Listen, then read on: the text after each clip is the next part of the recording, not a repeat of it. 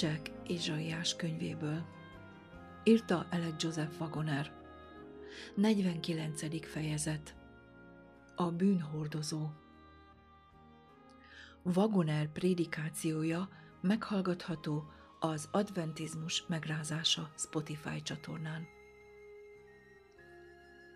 Ézsaiás 43. rész 14-től 28-ig. Így szól az Úr, a megváltótok, Izrael szentje. Ti érettetek küldöttem el Bábelbe, és leszállítom minnyájukat, mint menekülőket, a káldeusokkal együtt vidám hajóikba.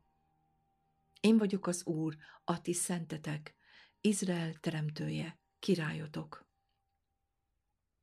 Így szól az Úr, aki utat készít a tengeren, és ösvényt a hatalmas vizeken, aki kihozott szekeret és lovat, sereget és vitézt. Együtt hevernek ott, nem kelnek fel, kialudtak, elhamvadtak, mint a gyertyabél. Ne emlékezzetek a régiekről, ne gondolkodjatok a korábbi dolgokról. Íme én újat cselekszem. Most készül, hát nem tudjátok még? Igen, utat készítek a pusztában, és folyóvizeket fakasztok a kietlenben. A mező vadjai is dicsőíteni fognak engem, a sakálok és trucok, mert vizet fakasztok a pusztában, folyóvizeket a kietlenben, hogy inni adjak választott népemnek. A népnek, amelyet magamnak alkottam, hogy hirdesse dicséretemet, és mégsem engem hívtál segítségül, Jákob, hanem megfáradtál irányomban, Izrael. Nem adtad nekem égő áldozatul bárányaidat, és véres áldozataiddal nem dicsőítettél engem. Nem nekem szolgáltál étel áldozattal, és nem nekem fáradoztál tömjénezéssel. Nem nekem vettél pénzen jó illatú nádat, és nem engem tartottál jól áldozatait kövérjével. Csak bűneiddel terheltél, védkeiddel fárasztottál engem. Én, én vagyok, aki eltörlöm álnokságaidat önmagamért, és bűneidről nem emlékezem meg. Juttasd eszembe, vitassuk meg egymással, mondd el ügyedet, hogy igazold magad. Már első atyád is védkezett, és tanítóid elpártoltak tőlem. Ezért én is tisztátalanná tettem a szentély fejedelmeit. Veszedelemre adtam Jákobot, és gyalázatra Izraelt. Isten szabadító ereje Ézsajás könyvének e szakasza emlékeztet bennünket Isten hatalmára és népével való törődésére. Emlékszünk, hogy a 40. fejezetben Izrael ezt mondta. Elrejtetett az én utam az Úrtól, és ügyemmel nem gondol Istenem. Ezért Isten felsorolja mindazt, amit értük tett. Ő fogjul ejtette népének összes ellenségét, akik a hadihajóikban bíztak. Kiszabadította népét a rabságból, még a tengeren is utat készített, és ösvényt a hatalmas vizeken, mint akkor tette, amikor kivezette Izraelt Egyiptomból. A szekér és a ló, a hadsereg és az erő semmi az Úrhoz képest. Lovat lovasával tengerbe vetett. A fáraónak szekereit és seregét tengerbe vetette, válogatott harcosai belefúltak a veres tengerbe. Elborították őket a hullámok, kő módjára merültek a mélységbe. 2 Mózes 15, első vers, negyedik és ötödik vers. Ez csodálatos szabadulás volt, de az Úr még ennél is csodálatosabb dolgokat fog tenni népéért. Azért íme eljönnek majd a napok, így szól az Úr, amikor nem mondják többé, él az Úr, aki felhozta Izrael fiait Egyiptom földjéről, hanem inkább ezt mondják, Él az Úr, aki felhozta és hazavezérelte Izrael házának utódait az északi országból, és mind arról a földről, ahová kiűzte őket, és a maguk földjén fognak lakni. Jeremiás 23, 7-8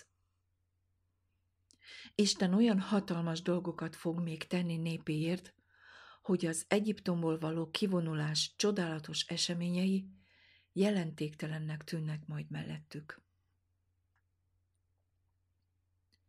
Isten gyermekei kiszabadultak Egyiptomból. Az Úr az Isten, aki kihozta népét Egyiptom földjéről.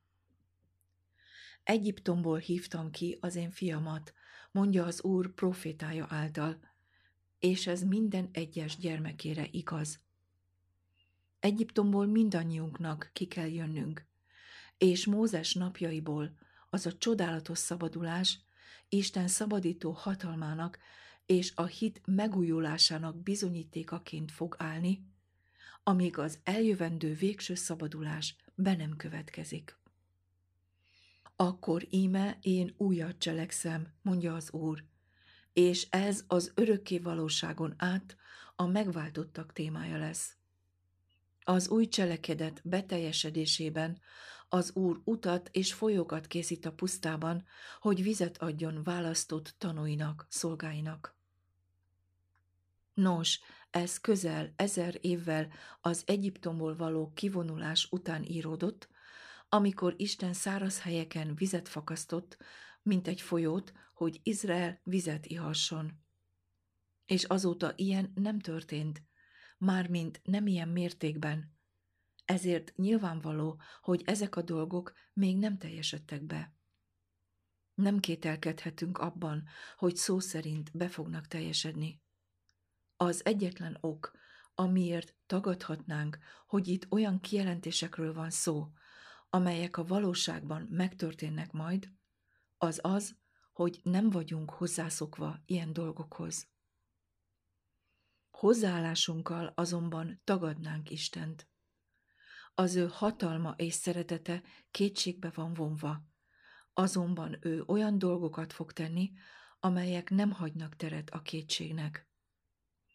A megpróbáltatás idején, amiről korábban olvastunk, amikor a lángok felemésztik a legelőket, Isten vízfolyásokat fog fakasztani a száraz földből, hogy felfrissítse gyermekeit. A hatalomnak még meg kell nyilvánulnia. A vadállatok is tisztelni fogják Istent. Emlékszünk, hogy Jézus 40 napig volt a kísértés pusztájában vadállatokkal együtt. Márk 1, második és tizenharmadik vers. Körülvették őt, nagyra kitátották szájukat, oroszlánok fenyegették, és úgy tűnt, hogy a vad ökrök szarvaikkal támadják meg. Zsoltár 22, 12-től 14-ig és 22. vers. De egyik sem érintette őt. Felismerték benne teremtőjük tekintélyét. Így volt ez Dániel esetében is az oroszlánok vermében. Az, hogy nem bántották Isten profétáját, noha ki voltak éhezve, amit a vágylók azonnali felfalása is bizonyít, Isten szabadító hatalmáról tettek bizonyságot. Így tisztelték őt. Isten népe ugyanilyen nyomorúságos helyzetekbe kerül majd a hitéért, és a sivatag vadállatai hódolnak majd Jehova igazságának hatalma előtt. Isten úgy teremtette az embert, hogy uralkodjék az állatok felett, és ez így is volt, amíg hűséges maradt Istenhez. Amikor az emberek Isten tökéletes tanúivá válnak, amikor Isten képmása tökéletesen helyreáll bennük, és Jézus élete megnyilvánul halandó testükben, Isten bennük lévő hatalmát a vadállatok és a kígyók is el fogják ismerni. Amikor így módon bebizonyosodik, hogy az ember visszanyerte királyi tekintélyét, csak rövid idő telik majd el, mielőtt korábbi uralma helyre áll. Isten dicsősége az emberekben és az emberek által nyilatkozik meg. Ezt a népet én magam formáltam, hogy hirdesse dicsőségemet. Rólunk beszél az Úr. Péter apostol azt mondta, ti pedig választott nemzetség, királyi papság, szent nemzet, megtartásra való nép vagytok, hogy hirdessétek annak hatalmas dolgait, aki a sötétségből az ő csodálatos világosságára hívott el titeket. 1 Péter 2.9 Erre teremtett minket Isten. Azért választott ki minket szolgáinak, hogy bennünk kinyilatkoztathassa magát. Ez a mi magas elhívásunk Krisztus Jézusban. Hát nem csodálatos dolog az, hogy Isten dicsősége a régi idők szentélyéből ragyogott, úgy most az ő dicsőségét olyan emberek által engedi felragyogni, akik Isten templomává váltak. És Isten dicsősége, amely rajtuk látható, az ő saját dicsőségük lesz, amely belőlük ragyog. Mert kedveli az Úr az ő népét, a szenvedőket szabadulással dicsőíti meg. Megfelelő áldozat Mit gondoljunk Isten panaszáról Izrael ellen, amiért nem mutattak be égő áldozatokat neki, és nem tisztelték meg áldozataikkal? Vajon ez azt jelenti, hogy hanyagul végezték a napi és éves szolgálatukat? Egyáltalán nem. Emlékezzünk, mit mondott Ézsajás proféciájának legelején. Mire való nekem véres áldozataitoknak sokasága, ezt mondja az Úr. Megelégeltem a kosok egészen égő áldozatait, és a hízlalt barmok kövérét. A tulkok, bárányok és bakok vérében nem gyönyörködöm. Ézsaiás 1.11 Mit jelent az, amit az Úr mondott? Pontosan azt, amit az elején mondott. Ne hozzatok többé haszontalan ételáldozatot. Az áldozataik haszontalanok voltak, mert nem szívből hozták. Nem önmagukat áldozták, pedig ez az egyetlen elfogadható áldozat Isten előtt. Kérlek azért titeket, atyám fiai, az Istennek irgalmasságára, hogy szálljátok oda a ti testeiteket élő, szent és Istennek kedves áldozatul, mint a ti okos tiszteleteteket. Róma 12.1 Isten előtt kedves áldozatok, a töredelmes lélek, a töredelmes és bűnbánó szívet, ó Isten, nem vetette meg. 51. Zsoltár, 19. vers. Ha ezek megvannak, akkor Isten gyönyörködik az igazság áldozataiban. Isten azt mondja, nem nekem szolgáltál étel áldozattal, és nem nekem fáradoztál tömjénezéssel. Ugyanígy szólt Jeremiás próféta által mert nem szóltam a ti atyáitokkal, és nem rendelkeztem velük, amikor kihoztam őket Egyiptom földéről, az égő áldozat és véres áldozat felől, hanem ezekkel a szavakkal utasítottam őket mondván. Hallgassatok az én szómra, és istenetekké leszek, ti pedig az én népemnél lesztek, és mind csak azon az úton járjatok, amelyre utasítottalak titeket hogy jó legyen dolgotok. Jeremiás 7, 22-23 Az áldozat önmagában soha nem jelentett semmit, mert Isten hozta meg az egyetlen áldozatot, amelynek értéke van. Az áldozat soha nem volt több, mint a bizalom és a hála kifejezése. Isten szolgává tétele. Bűneiddel tettél engem szolgává, bűneiddel fárasztottál engem. Ez a Bibliában található egyik legmegdöbbentőbb kijelentés. Ahelyett, hogy Isten szolgái lettünk volna, mi tettük őt a mi szolgánká. Ez a kifejezés ugyanaz, mint a 2 Mózes első rész 13. versben, ahol azt olvassuk, hogy az egyiptomiak szigorú szolgaságra kényszerítették Izrael fiait. Továbbá a 2 Mózes 6. rész 5. versben fohászkodását is meghallottam az Izrael fiainak amiatt, hogy az egyiptombeliek szolgálatra szólítják őket. Hát nem megdöbbentő? Ahogy az egyiptomiak rabszolgává tették Izrael fiait, kemény és gyötrelemmel járó munkával kizsákmányolva őket. Úgy tettünk mi is Istennel. Megterheltük őt a bűneinkkel, és nap mint nap rávetjük a teherviselését. Most kezdjük megérteni, hogy mit tár elénk Isten végtelen türelme. Mindannyian ismerjük ezeket a szavakat.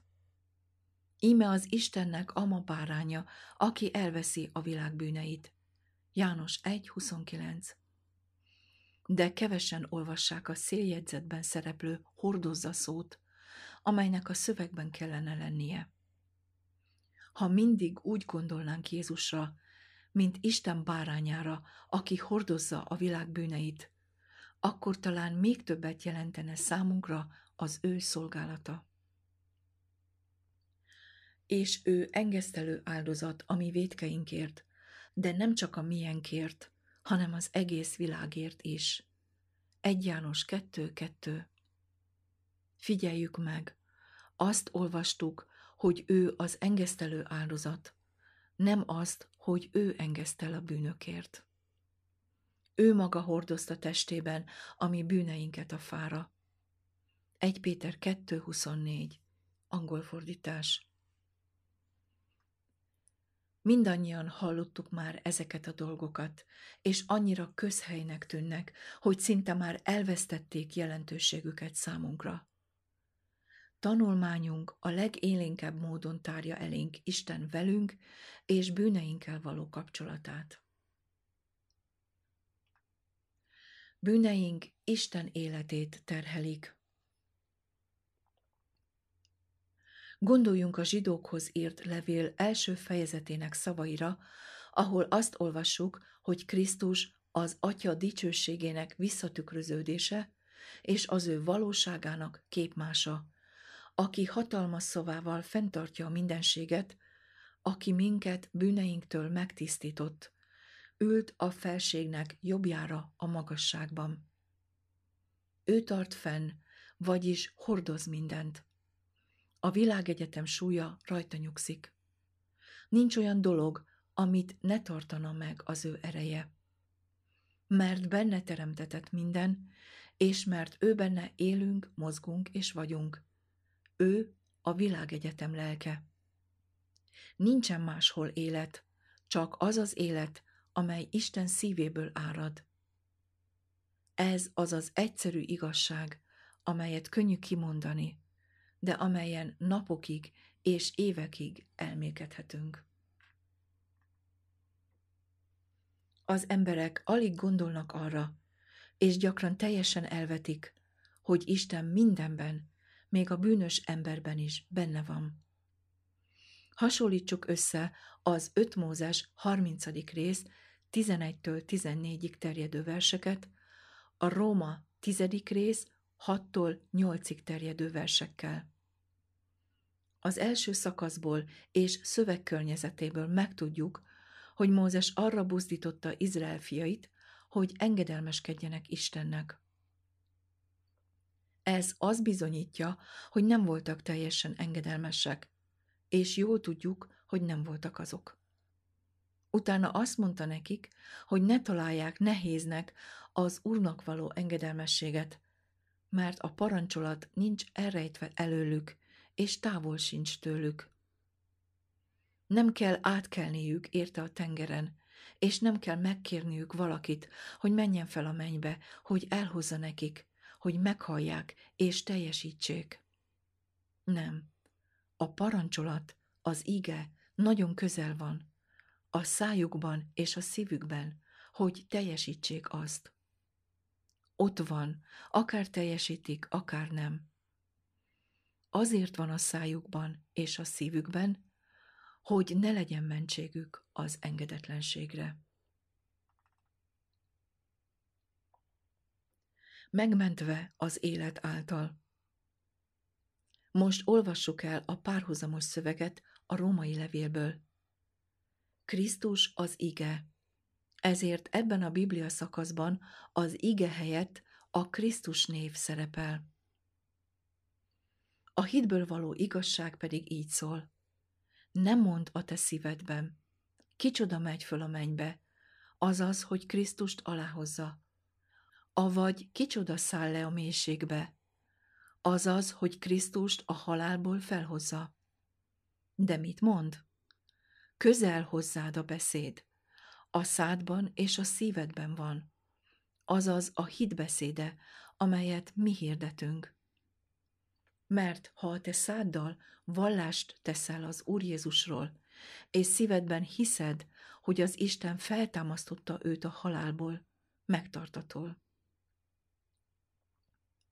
Jézust megvallani annyit jelent, mint megvallani az igazságot őróla, vagyis azt, hogy bűntestének hasonlatosságában jött el, méghozzá a mi bűnös testünkben. Miért kellett a földre jönnie? Azért, hogy a törvénynek igazsága beteljesüljön bennünk. Róma 8, 3-4 Az az elmélet, amely Krisztust teljesen távol tartja bűnösöktől, amíg azok el nem kezdik szolgálni őt, tulajdonképpen az ő saját megtérésüket hárítja rájuk. Nem, Krisztus minden emberben ott lakik, és vár, hogy engedélyt kapjon arra, hogy kinyilatkoztassa magát.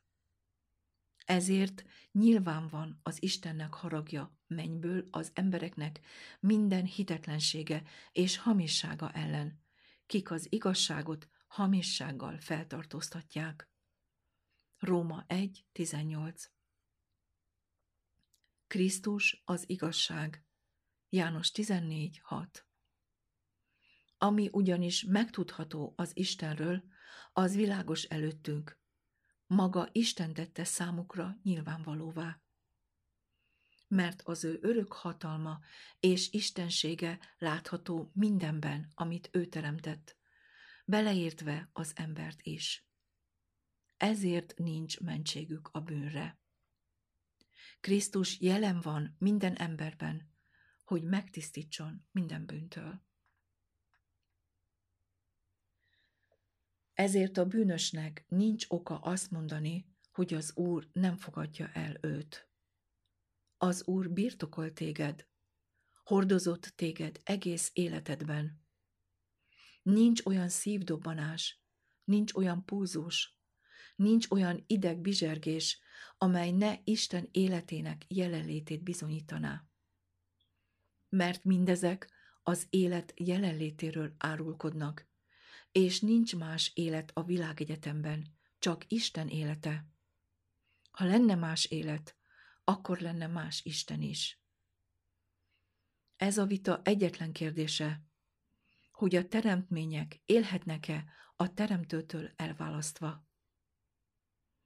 Akik azon gondolkodnak, hogy megmentik Istent a bűnös emberekben való lakozás szégyenétől, azok nem tisztelik őt. Ezáltal elismerik az ördög minden állítását. Ha valaki be tudja bizonyítani, hogy képes egy órát élni Isten élete nélkül, akkor örökké élhetne nélküle. De ilyet senki sem tehet, és ez Isten kegyelmének köszönhető. Mit visel el Isten az emberért? És az ige testé lett, és lakozott mi közöttünk. Ha ez nem történt volna meg, egyáltalán nem élhetnénk. A testünkben, az életünkben van az isteni ige, maga Isten. És milyen a mi állapotunk? Ó, gonosz nemzetség, hamissággal megterheltetett nép, gonosz mag, nemtelen fiak. Elhagyták az urat, megutálták az Izrael szentjét, és elfordultak tőle. Miért ostorozzalak tovább, holott a bűnt növelitek? Minden fejbeteg, és minden szív erőtelen. Tetőtől talpig nincs etestben épség, csupa seb és dagadás, és kelevény, amelyet ki sem nyomtak, be sem kötöztek, olajjal sem lágyítottak. Ézsajás 1, 4-től 6-ig. Ez a testnek azon állapota, amelyben az isteni ige lakozik. Ő vette el a mi erőtlenségünket, és ő hordozta a mi betegségünket. Máté 8.17 A bűnt gyűlölő Isten magára vette a bűn egészen undorító voltát, hogy megszabaduljunk tőle. Krisztus örökre azonosult az emberiséggel. Minden bűnt, amelyet a legnagyobb törvényszegő követ el, azzal az élettel követi el, amelyet Isten kölcsönzött neki. Az emberi testben lakozó Isten az emberi szenvedélyek szolgájává lett. Megrontják magukat, mert megrontják az Istentől kapott életet. Ő nem felelős egyetlen bűnért sem, mert ő benne nincsen bűn. Mégis, mivel azt az ő életével követték el, felelősséget vállal érte. A bűn teljes súlya az Úrra nehezedik, és hogy ez nem egy kis súly, az az Isten fia életének összetörésében mutatkozik meg. Micsoda végtelen türelem van abban, hogy ő ezt továbbra is viseli.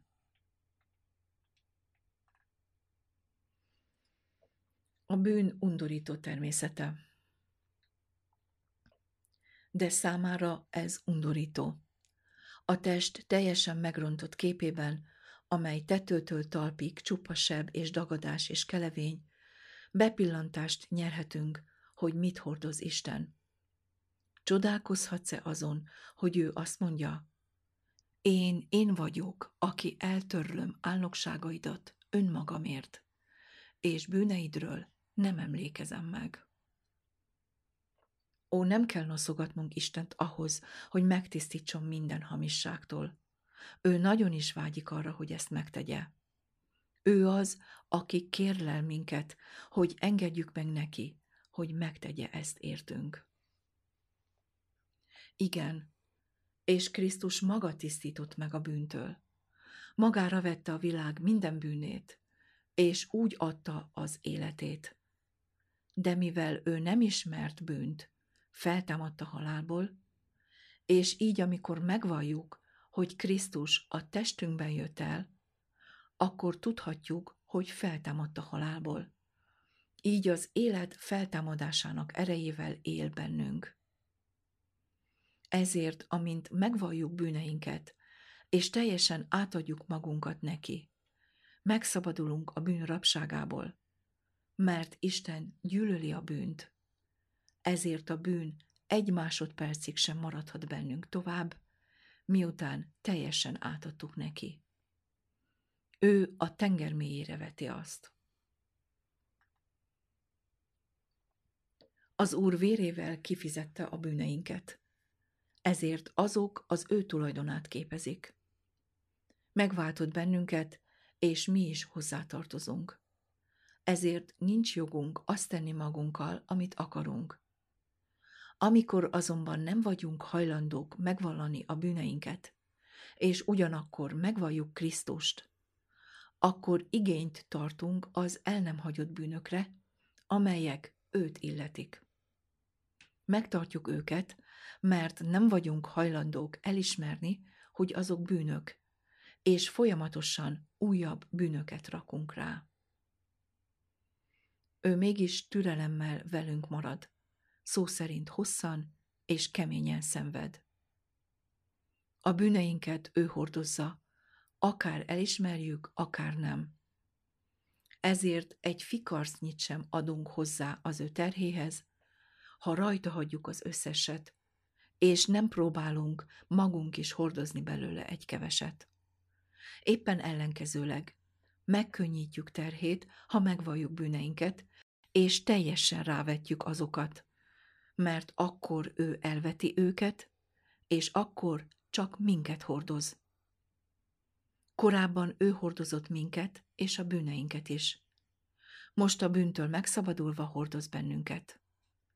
Miért ne adnánk meg az Úrnak ezt a szívességet? Kér bennünket, hogy emlékezzünk arra, amit értünk tett. Törvénykezzünk egymással, mondja ő.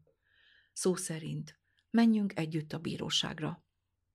Ha kimondjuk az igazságot, megigazulunk, mert az igazság az, hogy ő hordozza bűneinket. Az üdvösséghez mindössze annyi kéretik minden embertől, hogy mondja el az egyszerű igazságot arról, amit lát. Ha elismerjük, hogy Isten tart fenn minket, az ő élete által élünk, ezért minden bűnünk rajta van, és ezzel a megértéssel összhangban élünk, akkor megszabadulunk bűneinktől. Tehát, bár Ádám vétkezett, és ennek következtében mi is bűnben születtünk, mi ugyanúgy megszabadultunk a bűntől, mint Isten egyszülött fia. Milyen csodálatos megváltó! The Present Truth 1899. november